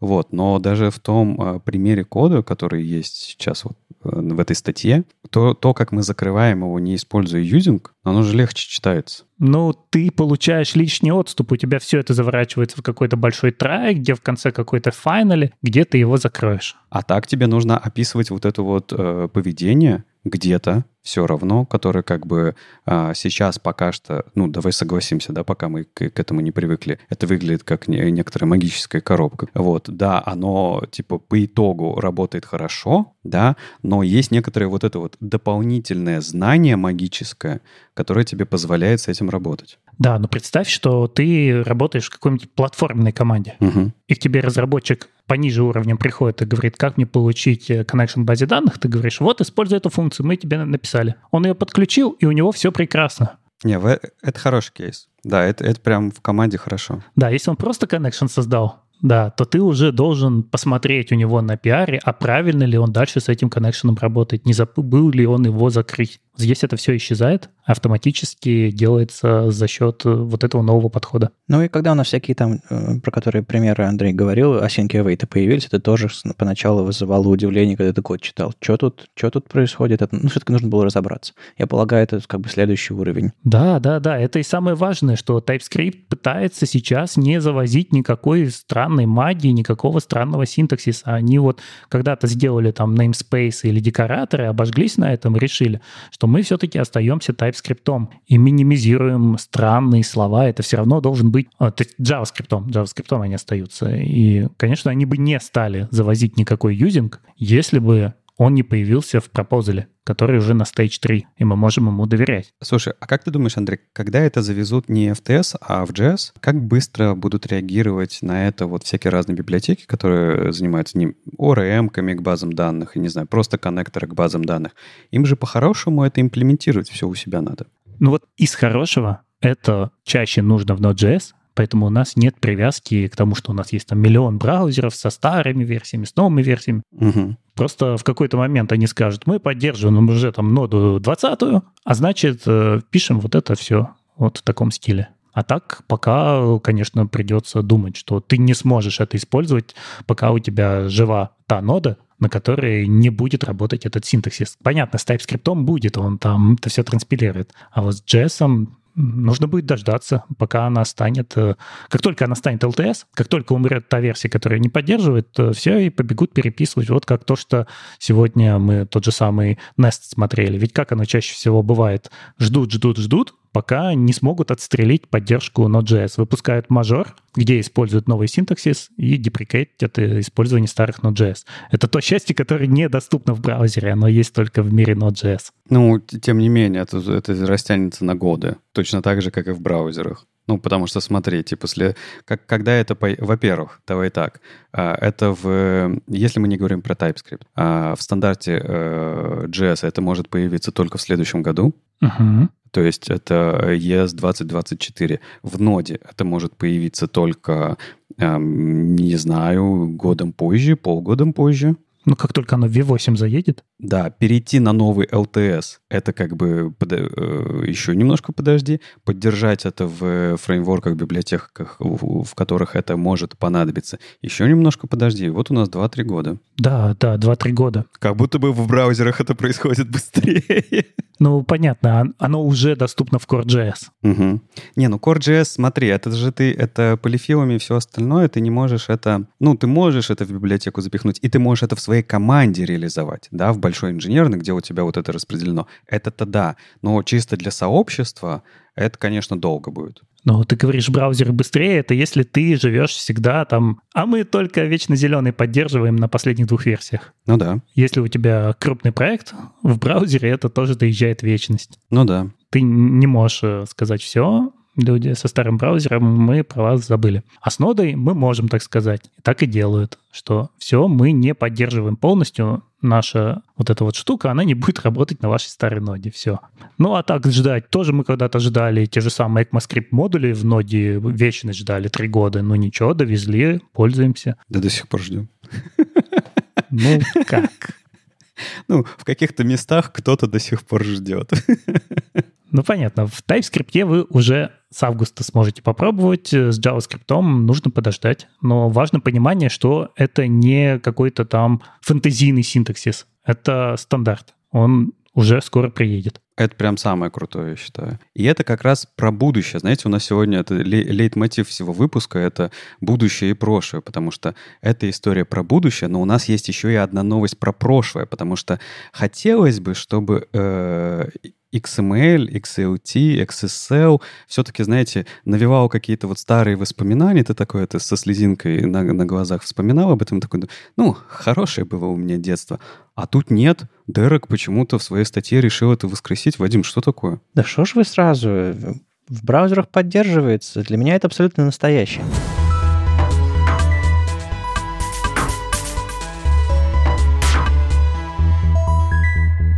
Короче, начнем с вопроса. Ребята, кто из вас RSS пользуется? В смысле, прям вот читает RSS-фид? Только для подкастов. Нет, прости, Вадим, уже нет. А, а подкасты вы слушаете? А? А? Слушай, слушай, смотри, давай так. RSS э, как технологией я пользуюсь. Типа надо, иногда приходится фиды готовить для разных мест, ну, в том числе для подкаста, или для каких-нибудь умных ответов Яндекса, знаешь, или еще куда-нибудь, знаешь, это каталог своих товаров надо отправить. Там везде, конечно, XML-ку просят. Вот. Но RSS для получения новых новостей. Мне, к сожалению, пришлось разочароваться в этом, как только Google закрыл свой Google Reader. Негодяи, но с тех пор для меня RSS тоже так, э, как фит для чтения новостей. Я попытался это делать в других местах, но вот э, там, знаешь, месяц за месяцем, год за годом. Легко тебя спугнуть. А, а, а я почитаю до сих пор э, новости э, разных сайтов, не только в соцсетях, а и там в телеграм-каналах или еще где-то, а в RSS-фидах. Это, в принципе, работает, и на самом деле довольно-таки можно там несколько тысяч себе каналов насобирать по, по фронтенду, по разработке и компании рядом с ними связанные. А, ссылочку дадим. Короче, вы можете себе на сайт, внимание, если не знали, положить XML-файл, куда-нибудь там в корень или еще куда-нибудь, э, назвать его fit.xml, а, или в папочку положить, как вам удобно. Если вы засунете сюда содержимое статей или там превьюшки статей, которые у вас на сайте, или там новостей, или еще чего-то, то а, это все можно будет прокинуть в специальные RSS-читалки, которые распарсят это и покажут вам эти новости. То есть вы будете читать а, контент без дизайна вашего сайта. А, но есть проблемы с интерфейсом всего этого. То есть для многих, я думаю, с RSS-фидами была проблема, что вы видите ссылку RSS или feed, или там, я не знаю, Atom, еще что-нибудь такое на сайте, такой думаете, ой, прикольно, что это? Нажимаете и видите, как у вас в браузере, прямо в браузере открывается XML-файл. А что такое XML-файл? Ну, в зависимости от браузера он рендерится как, ну, в общем, месиво из кода иногда, иногда э, какие-то структурные штучки, там, какие-то информации. Ну, то есть, ну, исходник, как исходник сайта вы смотрите. Это всегда был довольно плохой опыт. Э, иногда на некоторых платформах э, встроенные там читалки RSS там умеют перехватывать это все, и браузер редиректит там встроенную читалку, если там в правильном формате, с правильными заголовками все отдано или там не настроено просто это. Это всегда было проблемой. И тут Дерек Кей говорит, ребят, у нас во всех браузерах реально во всех браузерах и очень-очень давно, есть такая технология. XSL называется. А что такое XSL? Я, честно говоря, уже забыл, как она расшифровывается. Ну, Style Language, XML Style Language, по-моему. XML Style Language, действительно, да. А, а еще есть э, э, XSLT, XML Style Language Transformations. В чем суть? Том, что, во-первых, многие в этом чате, в этом эпизоде работали с этой технологией много лет назад. В частности, Яндекс большую ставку делал на XSL, а, как на технологию для работы там, с данными. Там, там бэкэнды отдавали XML, а мы их там трансформировали и так далее, и так далее. Это было там, не знаю, 2009 год, в ну, лично мой опыт, там, 2008. Знаешь, я еще помню, статьи на Хабре были где-то, да, за восьмой или за седьмой год. Посмотрите на XSL, это будущее. Вот так мы будем сайты через 10 лет отдавать все. Ну, ты еще посмотри на книжки столетней давности про будущее и так далее. Да, будущее не спрашивает нашего мнения, когда, когда приходит. Она просто в, как, в какой-то момент, э, в момент э, какого-то XHTML 2.0 свернула просто в другую сторону. Да. В общем, э, что это такое? Это способ взять XML и трансформировать его в, в другой XML, по сути. А по, по пути добавить э, дополнительную разметку, дополнительные стили и так далее. То есть вы э, в заголовке вашего э, XML-файла, который ваш фид, добавляете ссылку на XML style sheet, и внутри этого на языке, на языке XSL э, вы пишете, что вы, вот такие вот вы э, значения из этого RSS-вида получаете, вот так их выводите. Вы можете добавлять дополнительную разметку, не только тот контент, который есть у вас в вашем фиде. Вы можете делать трансформацию даже, то есть вы можете, если у вас дата написана в одном формате, вы можете использовать там какой-нибудь XSL value, substring и так далее, и так далее. Сейчас, если кто-то раньше писал на XSL, XSLT сейчас вздрогнули, оглянулись и, возможно, даже испугались немножко, потому что технология абсолютно потеряла свою актуальность прямо сейчас. Может быть, где-то кто-то пишет, но тем не менее. Я тоже писал, для меня это тоже выглядит так очень э, ностальгически. И, по сути, главная задача. Вы не просто э, расковыряли свои воспоминания и всплакнули. Что, что получается? Пользователи, которые зашли, кликнули на ссылку на, на ваш RSS-фид, во-первых, могут получить инструкцию, как им пользоваться, вы можете встроить плашку наверх. Во-вторых, они увидят интерфейс, вы можете просто нафигачить туда полноценный интерфейс вашего сайта, и они смогут прочитать ваши статьи. То есть, не знаю, можно раздел статьи заменить а, отдать как, э, как фид, но заменить его на вот, вот эту вот э, трансформацию. Ну, то есть это, это дичь, дико звучит, и, наверное, так делать не стоит, но вы сможете а, преодолеть этот барьер между сырым XML и RSS-читалкой очень-очень классно. Ты знаешь, Вадим, в, в этот момент, но мы же разработчики, мы делаем всегда вещи, которые никому не нужны, очень странные, но справляемся с ними, поэтому давайте так сделаем. Что интересно, на сайте, не знаю, BBC News RSS Feed очень просто, но стилизован. То есть они э, попробовали сделать так, чтобы пользователям было понятно и удобно. Они начинает свой RSS-фид с фразы, что это, что это за страница, что она работает. Я не знаю, как она работает, но и так далее, и так далее. То есть есть ссылки, есть возможность разобраться. Мне кажется, это может улучшить, э, не знаю, experience пользователя как минимум. А, ну или если вы никогда не работали с XSL, вы можете побаловаться. А, но я, я, точно, я точно сделаю для своего сайта что-то подобное, потому что, ну, классно же. Но ведь когда-то такая идея была что у нас исчезает HTML, а появляются данные в виде XML, чистые данные, и декларативные. Вот ты не сказал, это важная часть, что они декларативные шаблоны, что и усложняло их понимание изначально разработчиками, потому что там достаточно хитро все описывается. И вот из этих двух кусочков у нас браузеры собирают страницу. Вот здесь это же самое и сделано.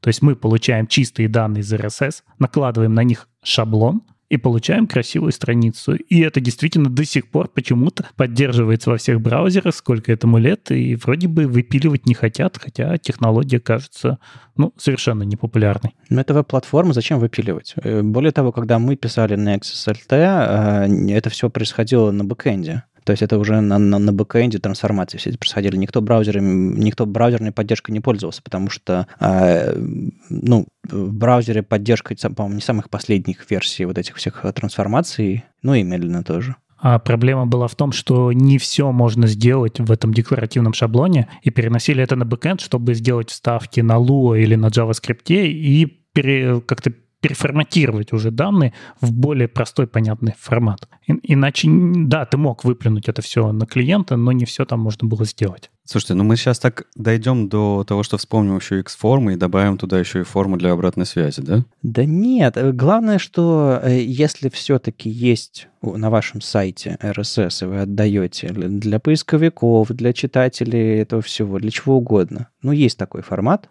Это стандарт, это вполне себе э, адекватная вещь.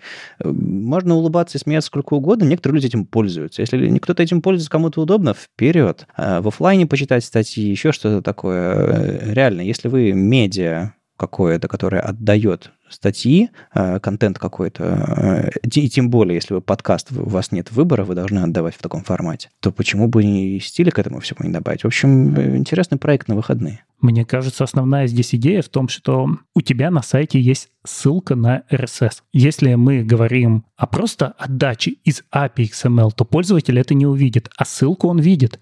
Если человек не знает, что такое RSS, что происходит сейчас? Он кликает на эту ссылку, и ему вываливается что-то непонятное совершенно. Что это? Зачем оно? Куда я попал? Может, у меня там сломалось все? Может, мне плагины какие-то отключить? Это все хакеры, Андрей, хакеры. Да, даже вот, вот классная идея — это не то, что превратить это все в читаемый формат, а просто написать туда красивую плашку, что вот эта штука, она нужна, если у вас есть RSS-ридер. Вот эту штуку сделать легко. И вот эта часть мне больше всего понравилась. Добавляем и все, и снимаем вопросы. Можешь почитать там, можешь поставить ридер и посмотреть, как оно выглядит. Но мне это хочется дойти до абсолюта, просто засунуть туда обычный дизайн своего сайта. Интересно, получится ли? Так может тебе перейти на XSLT шаблоны? Да, может, а?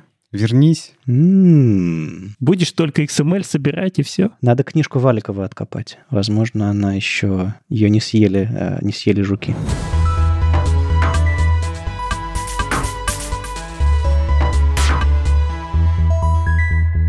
Давайте мы закроем сегодняшний эпизод а, ответом на последний вопрос. А, Мы э, на один уже одну реплику озвучили, и, а, и у нас есть еще один вопрос, точнее, тоже, наверное, реплика, но на нее хочется ответить. В общем, вы присылаете вопросы на подкаст webstandards.ru через дефис, и вот, собственно, Дима прислал а, реплику, вопрос. А, Раньше в подкасте постоянно обозревали предстоящие события в мире фронтенда, конференции, метапы, раньше даже календарь был. Но сейчас все пропало, не планируете ли это все вернуть назад? Дим, а, да, был такое время, у нас была рубрика в начале каждого эпизода, где мы говорили, вот какие-то события где-то происходят, сами много ездили на конференции и так далее. Но сначала случилась пандемия, и конференции особо не было. Были какие-то онлайны, и мы тоже пытались это все за, за всем этим идти. А потом, потом началась война, и всем стало, всех раскидало, все, всем стало не до этого, и мы, в принципе, подкаст прикрыли на, некоторые, на несколько месяцев. Но когда мы вернулись, мы решили, что формат событий сейчас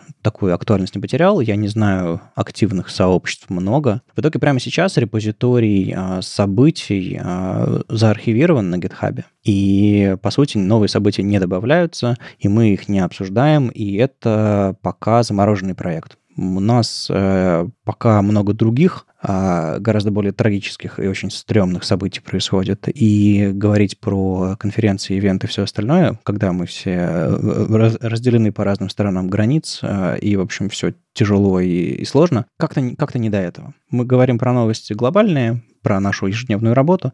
Про события пока не получается. Я очень надеюсь и очень хочу, чтобы все стало лучше, изменилось, наладилось, и мы снова ездили друг к другу на конференции все. Но пока так не произошло, говорить про события будет странновато. К тому же мы частенько, повторюсь, по разные стороны границ, по разные стороны мнений, взглядов, всего остального. А мы хотим людей не знаю, успокаивать, объединять, помогать им. События здесь пока не работают. А, но мы тоже скучаем, Дим. Вместе с вами скучаем и, и, и ездим на конференции, ходим на мпитапы, просто узнаем об этом по-другому. А, и, в общем, вам того же желаем. А, профессиональную, профессиональной карьере это все большое влияние оказывает и большую пользу.